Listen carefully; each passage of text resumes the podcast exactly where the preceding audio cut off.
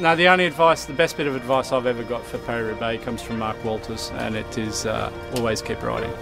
So you're gonna you're gonna come across something today. There's going to be something go wrong, and um, try and keep keep the morale high and just keep going because there's always someone else who's had a puncture or had a bike change, or so you can come back a lot in this race and keep believing, keep riding, and you, it's not over until you get to the velodrome. Welcome to the Train Smarter, Race Faster podcast, brought to you by Tribello Coaching, where we are experts in helping triathletes and cyclists, uh, the age groupers, race and train better to race better. Uh, we are absolutely pumped for today's episode because Yep.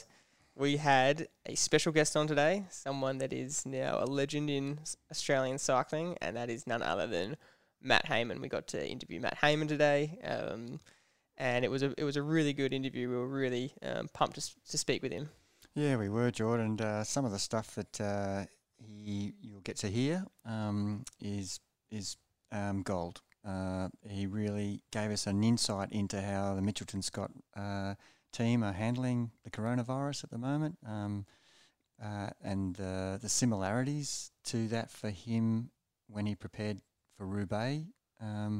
Yeah, so he's got some really good insights uh, in how to physically and menta- mentally um, go about um, when things don't go well. Yeah, and he provided some insight that was actually quite surprising that most people would be surprised at with how the pros are dealing with it. And uh, we definitely enjoyed um, and appreciated that his advice was similar to um, the rhetoric that we've been thinking as well and how to tackle this period. But he really gives some, uh, what you, like you said, gold insight into um, how you should be thinking just um, to be able to get through this um, and stay, you know, mentally and physically healthy. So we'll let you guys hear it because um, it was great to talk to him about that stuff and to talk to him about Roubaix. Um, yeah, and for those who, who might not know his uh, background, um, it's pretty important uh, that we get that across to you just to uh, give you a little bit of a, a, his, historical point of view of his cycling career. Principally, he's only one of two Australians to have ever won uh, Paris Roubaix, uh, Stuart O'Grady and himself. Um, he's completed the most Paris Roubaix. He's got the record for the most, yeah. Um, he's a Commonwealth Games gold medalist on the road. Yep. He actually got second place in the World Under 23 time trial in Mm. 1996. So he that. can he can time trial. He did race on the track. Um, he preferred the road, obviously. Um, he's been uh, with three teams: Rabobank, Sky, and Mitchelton Scott. Um, he's been probably probably the most underrated uh, rider in Australia's history, but Roubaix changed that. Um, and had he not won Roubaix, he would have been one of those riders who was just thought of as a fantastic uh, guy to have on the team. But uh, it was it was awesome to see him win a race uh, of that uh, stature. And his story has been retold many times, but basically it is he broke his arm six weeks out from Roubaix. Uh, he was told he would be off the bike. Um, he then turned to indoor training to try and get himself right. He ended up getting on Zwift, which at the time wasn't very popular, but because he rode Zwift for six weeks, managed to get himself fit enough or keep himself fit enough um, to ride Roubaix. He, he turned up um, and he won, and it was just a miraculous victory and an absolutely incredible and inspiring story. And um, Zwift kind of blew up after that because Yeah, everyone's going, was, yeah. Zwift was the difference. Um, but, you know, as he kind of says in the podcast, we'll let you hear it, but he Yeah. talks about um, Yep. how he went through that period. And look, uh, you know, leaning on others for help during uh, periods when, like, his handicap was a broken arm. Um, our handicap now is we're not allowed outside. Uh, the similarities are, uh, you know, it's still a restriction to, and how do you deal with that? And uh, through dealing with his coach, his coach, uh, Matt, talks about openly saying he really helped him through this period, got him motivated, um, gave him structure, um, and gave him confidence that his form was fantastic. And come race day, he raced the, the race of his career, and uh, yeah, it's it's well worth a listen. So on that note, if you personally do want some help in this period with some training, uh, we we train to hopefully race. Obviously, there's no races at the moment, but there will be races in the future. If you want some help with a training plan in this period, you can go to the link in our show notes in the description, and we can help you out with a training plan. But without further ado, uh, we're introducing the legend Matt Hayman uh, on the line. All right, we're super excited to have the legendary Matthew Hayman on the line. Matt, thanks for joining us. You are currently isolated at home in Belgium, is that correct? Yeah, yep. Uh, we've been locked down just coming up to about three weeks here now, so um, be two weeks by the end of the week. Um, still allowed to go outside here, unlike some of the European countries, um, for, for short walks or, or, or trips uh, up, uh, around the local streets with the kids. You can still get out every now and again, and uh, feeling pretty fortunate to have a backyard with three kids in the house. So, yeah, definitely. Um, are you allowed yeah, to? Are you allowed to ride? Now. Are you allowed to ride the bike at the moment? Outdoors. Uh, you are, um, but to be honest, uh, I spent a lot of my time uh, you know, working with the team on the Zwift events, and, and I've just kept it to indoors.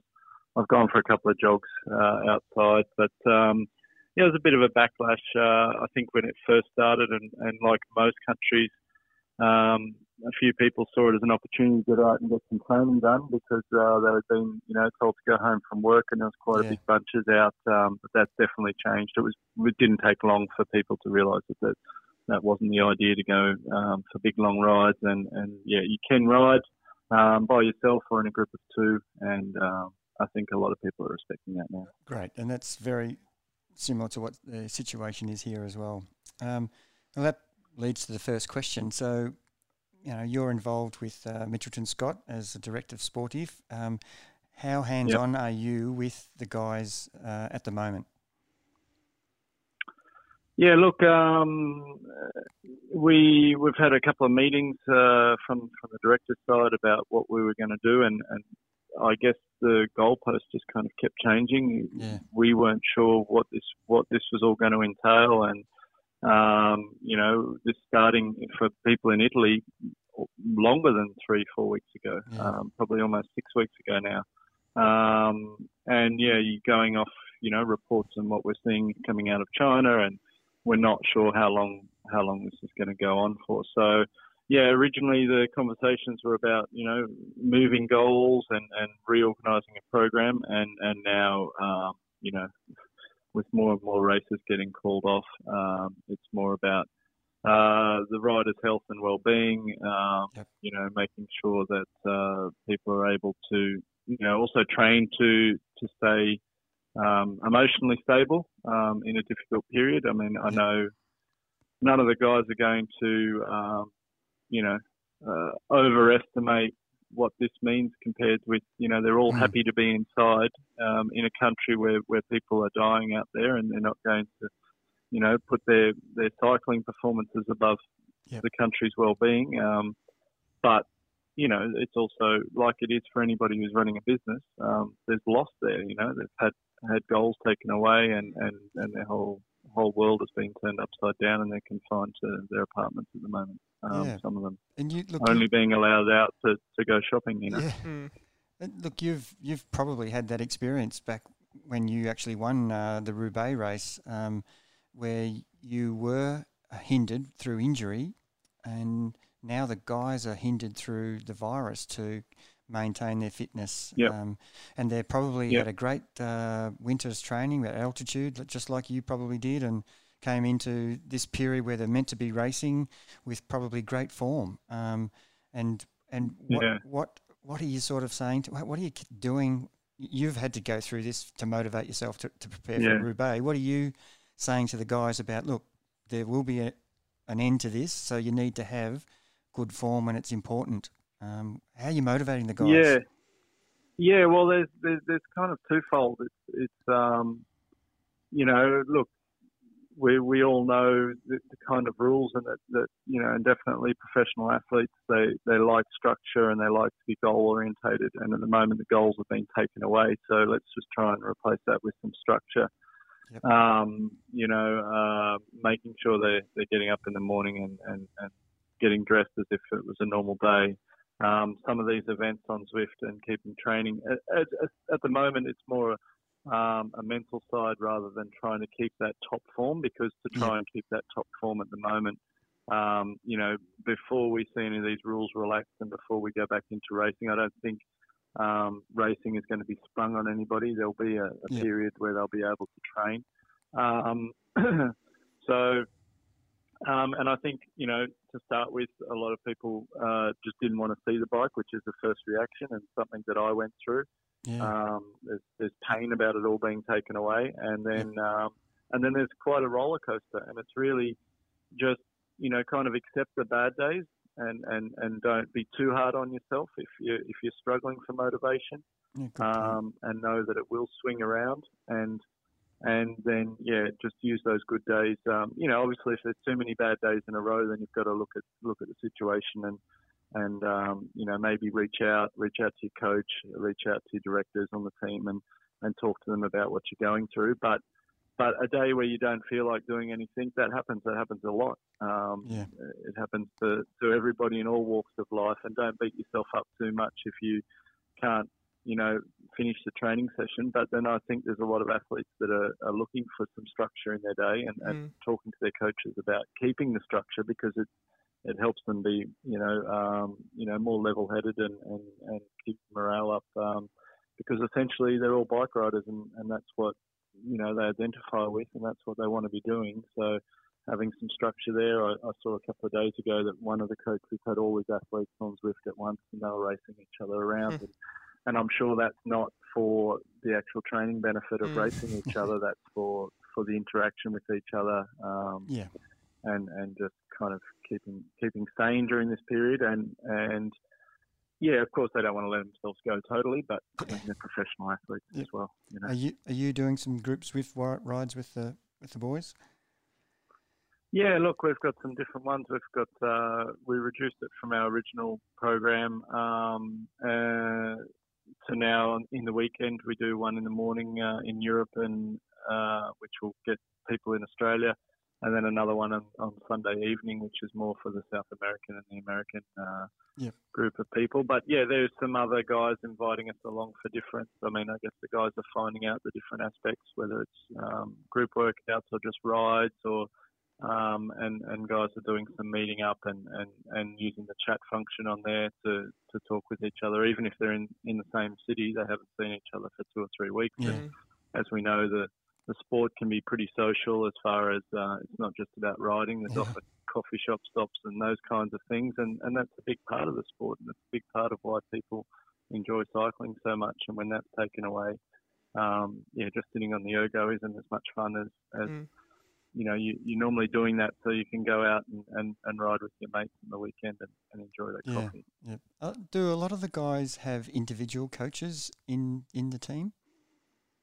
Uh, we've got three main coaches um, on the team who, who cover the guys, even if they do have individual coaches. Oh, okay. Um, they generally fall under one of our main coaches who will just keep an eye on that person. So even if they are. Yep. Um, so everybody is covered by, by one of our in-house uh, coaches. Um, um, and I think most of the guys use use our, our own trainers. Um, so we've been in touch with them as, as directors. Um, they're normally the first uh, first contact for the riders, yep. Um, and then and then as directors we're we're more well we were more race day, but uh, you know we've yep. had to change that a little bit and, and be in touch with the riders just how they're going and you know we've got we've got guys that are 21 years old Mm. Um, you know, just just signed their first professional contract, yeah. right through to guys who were looking to retire in a, in a few months and have three kids at home. Mm. So you've really got to, you know, look at all of those people um, differently and and their personalities as well about what kind of support they need through a period like this. Yeah, your role as a coach is really being tested now. You've got to actually, um, when the main uh, enjoyment factor, which is the race, is taken away from them, you've got to kind of get them um, motivated a different way, really, don't you? Yeah, I mean, um, and like I said, the goal, just not knowing where that goal is. I mean, mm. I think we all work really well when you when you yep. set that goal, and yep. and um, so there's the original kind of loss and, and almost grief, I guess, of, of having everything ripped away. Yep. Um, but then also now the uncertainty, which which is not something that we deal with very well as as humans. Um, of not knowing when when that next next yeah. one is. So I think, yeah, as the coaches, just you know, taking away some uncertainty and and and, and maybe replacing those goals with they're not necessarily races, but but what is our goal at the moment? What are we trying to achieve with our training? Um, it, it, might not be race fitness, it might not be uh, this event, but what we're trying to achieve is a certain level of something to once yep. we get to a certain point in time, we can we can capitalise on what we've done, and and a lot of athletes have also used this um, as a period to to address some some weaknesses, whether that's um, study or core stability or yep. you know injuries, niggles that have been going on, and, and now you do have time to, to yeah. do that rehab properly. Those one have left because you yeah because you might have you know been doing 25 hour week training and and and you don't really want to do those ankle exercises or those little stretches, um, and now you have that time to, to actually really hone down and and maybe you know go back to basics on some of those uh, niggles that might have been carrying as an athlete for years and uh, never really worked on properly. Mm. You just you just touched on then about the fact that this is more of an uncertain period. We don't know exactly when this period is going to end. I mean, your story yourself is legendary when you did break your arm and then came back from that to win mm-hmm. Roubaix. Um, but I guess yeah. on that you knew that you you're only out for four to six weeks with your arm. There was a certain period to come back, but you even touched on before, and I've heard you speak previously about the fact that you weren't motivated at the start. You know, you didn't want to see the bike. What actually changed for you? Was it yep. having having that certainty that you were going to get to a back back to a race eventually, or what was it? Yeah, no, don't be uh, disillusioned there that I uh, thought I was going to be back for Roubaix. That was never mm. certain.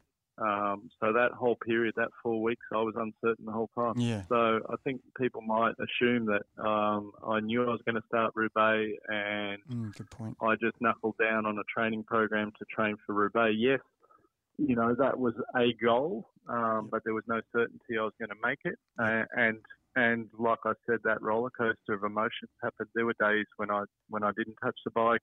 Um, there were days when I'd get through a session, but it was just on um, you know, really just ticking it off. And, and, and then I'd go, you know, vividly remember walking into the kitchen and talking to my wife and just asking her, what the hell am I doing? Why did I just do, you know, a double session with a whole bunch of, uh, I don't know, threshold efforts. Um, I don't even know if I'm going to be racing. You know, what am I? What am I doing? Um, so yeah, yeah. If, if that, um, I think, yeah, maybe people get the wrong idea that yep that I was super focused and knew exactly what I was going to do, and, and I knuckled down, and, and the goal was always Roubaix. Um, that couldn't be further from the truth. I, I had that goal in, the, in my head. I wanted to stay fit. I'd done a lot of training, and I didn't want to let it all go. But mm. there was a lot of uncertainty, and, and, and some days I was super motivated, and, and uh, the motivation was just staying fit and, and doing doing you know my sport as best I could and other days it was, um, you know, what what the hell am I doing? And and it wasn't until I got closer and closer to to Roubaix that it started to kind of yeah. um, realize that I had a proper chance to do it. So yeah, um, th- yeah, I think that's where I go back to. We're not sure, and and some days you just have to be easy on yourself, and and um, you know, I definitely had a lot of contact with my coach during that period. Um, yep. Kevin Poulton, and, and he was the one that was, you know, after doing a few of those sessions, realised that I was, you know, holding my form and, and the training was going well. Um, and he kept reiterating to me that, uh, you know, and, and then he his kind of attitude changed and he started to really focus on Roubaix. And I guess towards the end, he was the one that was the driving force there, yeah. um, and and giving me a lot of motivation to to say that you know my form was you know, I had held it through that whole period. Yeah, that's great for our yeah. listeners. Uh, the, you know, all the, the people in our coaching business to hear, you know, that you have vulnerability and and you have weak days. It's really fantastic because that's what exactly they're going through right now. And they're just everyday cyclists, everyday triathletes, um, age groupers who yeah, but absolutely love it. But but it's important to them, I guess. You know, and it mm. doesn't matter. Yeah. Um, you know, it, it's very important to people, and they've put a lot of hard work into yep. to getting to this level and, and to have it all change.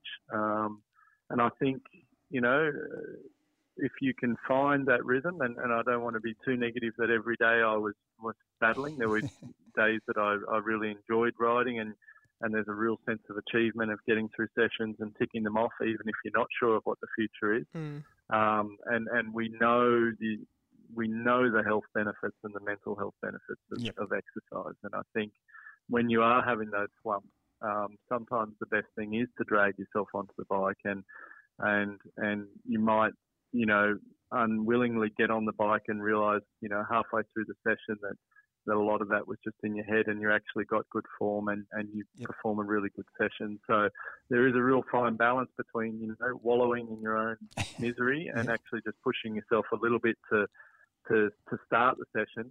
Um, you know, and, and, and I guess that's something that athletes will just, you know, have to grapple with and, and talk with their coach um, a lot about. Uh, and, and you do that all through your career. Yep. Um, you know, when there's a moment to push and when's the moment to just say, well, you know, it's just not happening at the moment. But um, yeah, I, you do feel so much better once you've done a session, and and, and even if you don't hit absolutely everything, you Yep. know, you just, you know, we know we know in a period like this, having some structure. Um, doing your sessions, even if you're not hitting the numbers you want to, you're going to feel better. You're going to be a better person for it. So Yeah, it's a I great thing. I just point. encourage that, and and yeah, and I think you know my wife and I we've got three kids at home, and we really try and make space for each other to exercise every day because we just know we're better parents when we when we do that. Mm. It's uh, it's so interesting. Exactly what you just said. Uh, I was uh, just doing a session prior to the interview, and I was listening to a podcast that you were doing with Matt Keenan, and I was doing, you know, just some intervals, uh, some threshold intervals, and I was struggling a bit. And the more I was listening to you and Matt talking about your your race, you know, sections in the race, it got me pedaling Yeah. better and better, and and I got off the bike and I just felt so satisfied. And that feeling is important for for all of the people to understand that that is an outcome of um, of why we train because we get that really endorphin rush um, from a successful um, event that we've completed in a very unsuccessful day, probably. Mm.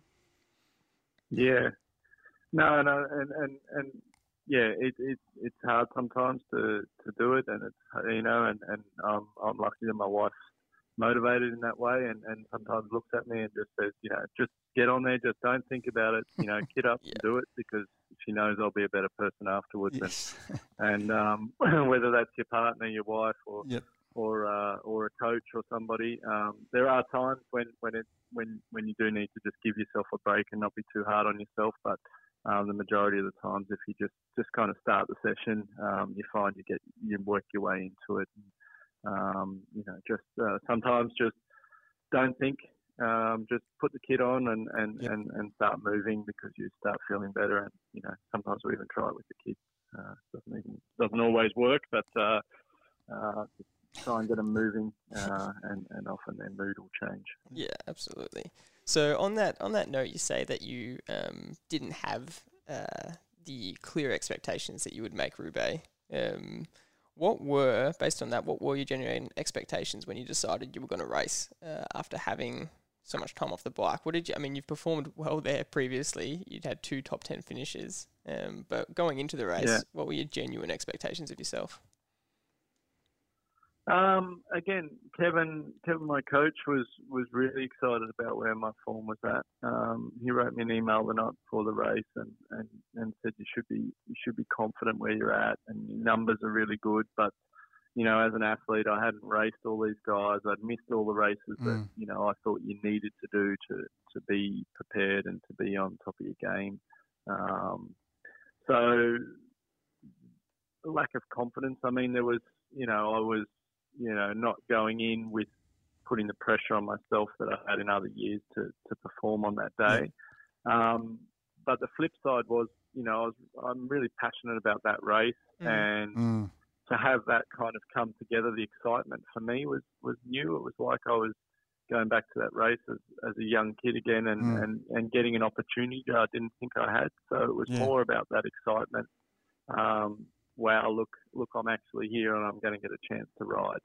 Um, which, Yeah. which came through. And I think in the years previously, it had been a bit more, um, I'm here. Um, it has to happen today. I've, I've put so much effort. You know, this is the one day that I kind of have to have to, you know, really ride for myself and get a result. Um, so yeah, just probably more excitement and and and and and just being happy at being back in event I you know, really love and passionate about. Yeah, um, and I've taken that pressure off Yep. myself of getting a result. Yeah, that that's a really important point of, about releasing pressure, um, and you perform so much better, and you've you've sort of um, Yeah. you've shown that in that race. You had nothing to lose in that race, whereas Sagan, Cancellara, Boonen, and Vanmarcke, Yeah. Gilbert, they they had to win. They, they, their expectation from their team was they had to win, and and you can go into the race going, well, um, Durbridge is our man, and um, and Yeah, you know, I'm I'm here, but I'm I'm still a chance, I suppose, without any expectation. Yeah, and I mean, even even in other years, going in there and only riding for, you know, potentially, I, I wasn't ever a Cancellara or a Boonen where, where I had that expectation. on me, but I was putting it on myself. Yeah. Um, in other years, I was going in with, you know, I have to show something on this day, and and I, you know, I'm, I was being super critical of every mistake I made, and Yeah. and um, it was just a different way of riding. Um, I was just there because I because I, I love to race and I had an opportunity that uh, Yeah. that I thought had been taken away from me. So yeah, it was it was a really liberating way to ride. So could we say your coach did a great job? You had doubt about the endurance you had from just riding Zwift, um, but he managed to to get your mindset probably better to give you the confidence that you did have the numbers that said you could ride well. So how much Yeah. does the mindset of a pro cyclist relate to the result, in your opinion? Yeah, look, I mean, I think you'll find all the professional athletes, although they they might look like they're they're ten men and they're super strong on television, or or um, you know they they have the normal doubts that anybody has, um, and you know, uh, yeah, I didn't go in there with the confidence um, of having results in the previous weeks, which which would Yeah. be a normal way to go into Roubaix. Um, and in some ways, you know, it was the 15 years of experience as well that uh, that told, that you know I was able to use all that experience definitely. to Yep. position myself well and and to know. Um, but I'm, I'll admit too that that all the way through till the end of the race, um, the distance was something that I, Yep. you know, I, I couldn't believe how good I was feeling, but was worried that that uh, I hadn't done that work and I hadn't done what you know you thought was necessary to to win that race. That you needed to ride Flanders 260k the week before, and I hadn't. Um, so the whole way through the race, I was kind of, you know, a little bit uh, hesitant about about when uh, when the wheels were going to fall off or, or when it was all going to come crumbling down, and it, and it never actually did. Um, In fact, But you maybe attacked, that was you also- attacked the breakaway at the 80k mark, I think. yeah, well, that was uh, maybe a, a little bit. Uh, a little bit silly, a little bit too, got a little bit too excited there. Um, I think it's still about 80k to go. Yeah, Um, but no, I was I was very aware that I mean maybe that was also in, in a point in the race where I was still just happy to be in the breakaway and, Mm. yeah, and to be out the front having a great day. And um, at that point, the win wasn't even really on the cards. Um, but coming towards the final, you know, I was still in 2011 when I had another good ride there. I, I kind of opened up too early, got too excited, yeah. and through that experience, um, put in the same situation again. I, I remembered that you know I, I need to keep a lid on this, and even Yeah. if I feel good, it is a long way. and knowing that I hadn't had the distance in my legs, really Yeah. tried to keep everything under wraps, That just kind of waiting, almost. Yeah, and it and it did. You know that that just you know making sure I didn't never went too deep, and, and I obviously had that in, in a little bit left in the tank in the final.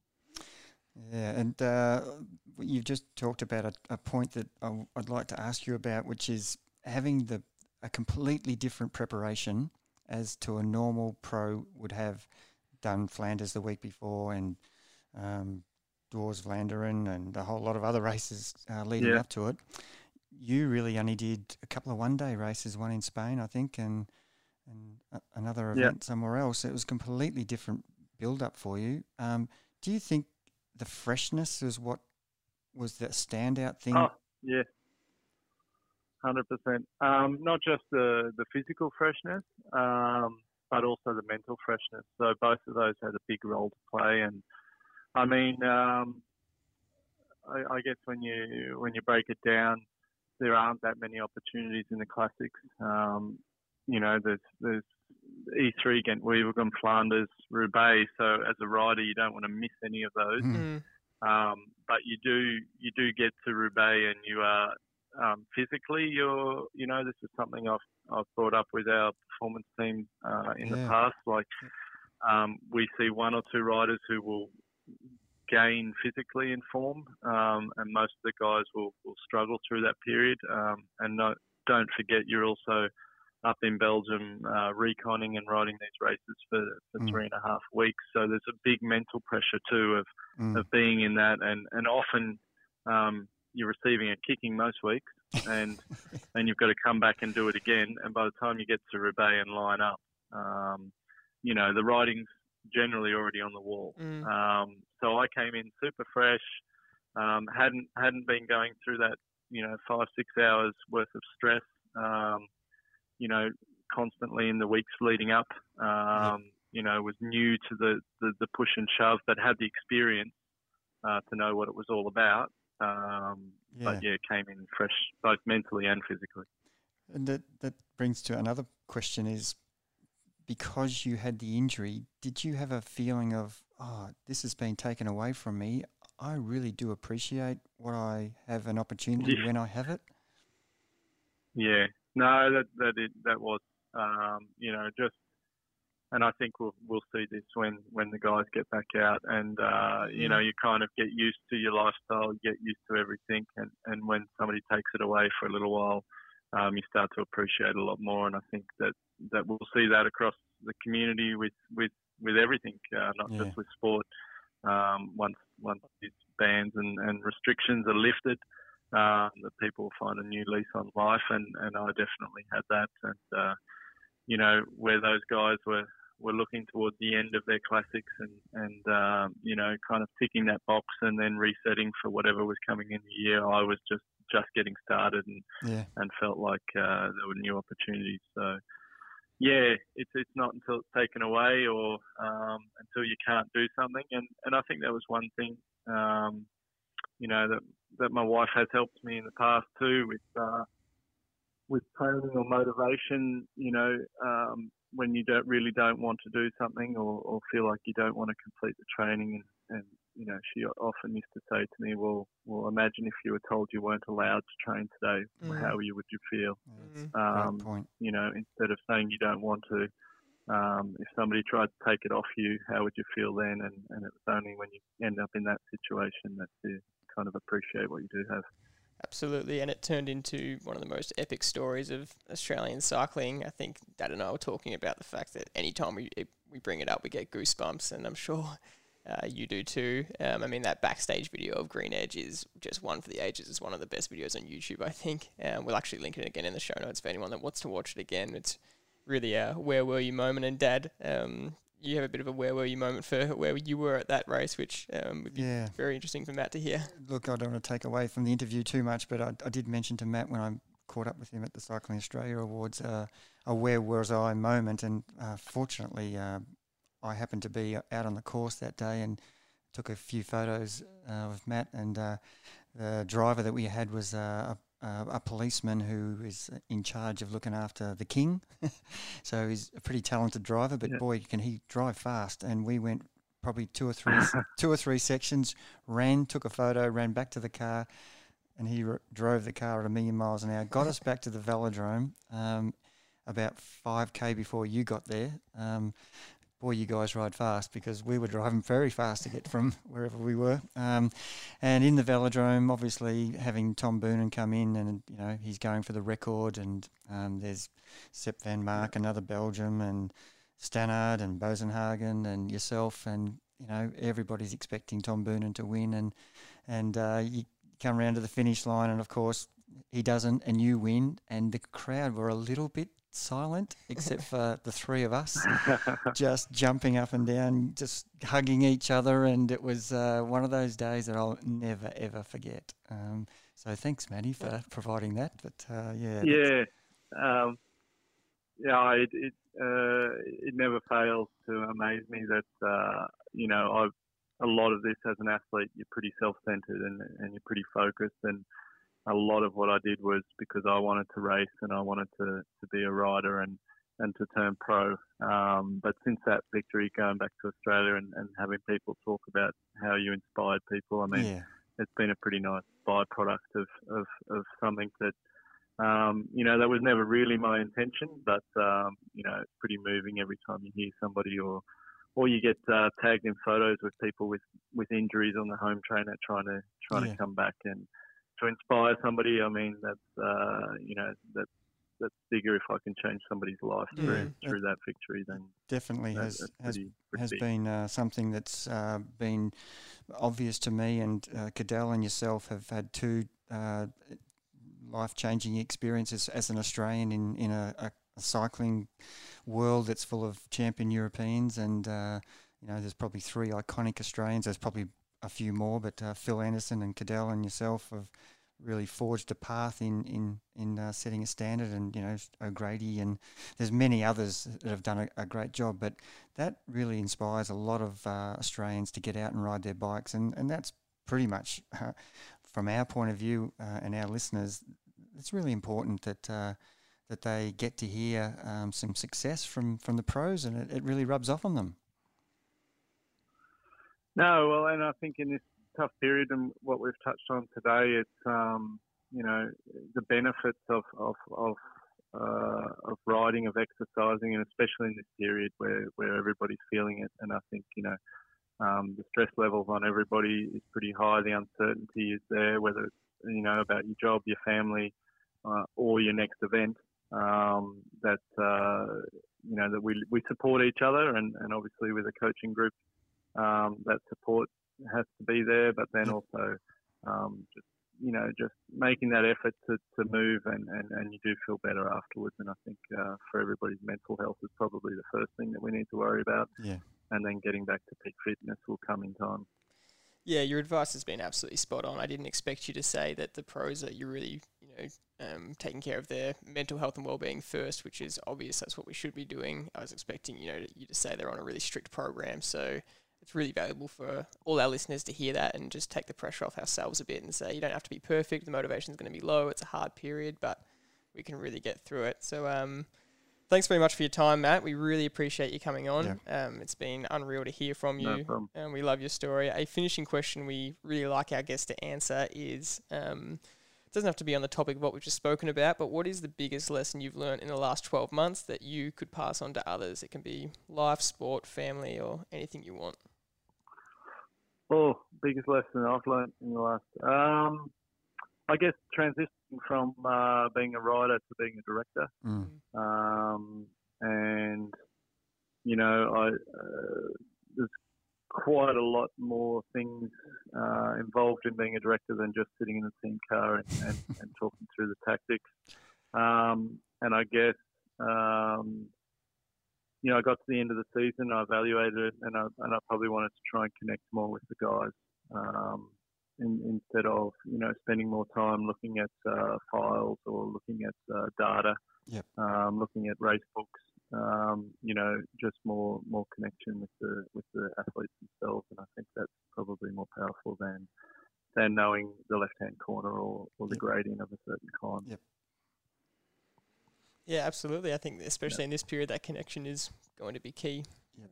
So, no, thank you very much, yep. Matt. We really appreciate your time. Um, no worries. Thanks again for joining us. I uh, really appreciate it, Matt. It's uh, no been worries. fantastic, and uh, l- looking forward to seeing how how your uh, your new role as uh, as one of the head people at uh, Mitchelton Scott goes, and uh, hopefully we get to see that sooner rather than later. Okay, thanks, guys, and uh, yeah, to all your athletes, stay safe, look after each other, and uh, I'm sure we'll be back out racing soon. Unreal. Thanks, Matt. Cheers.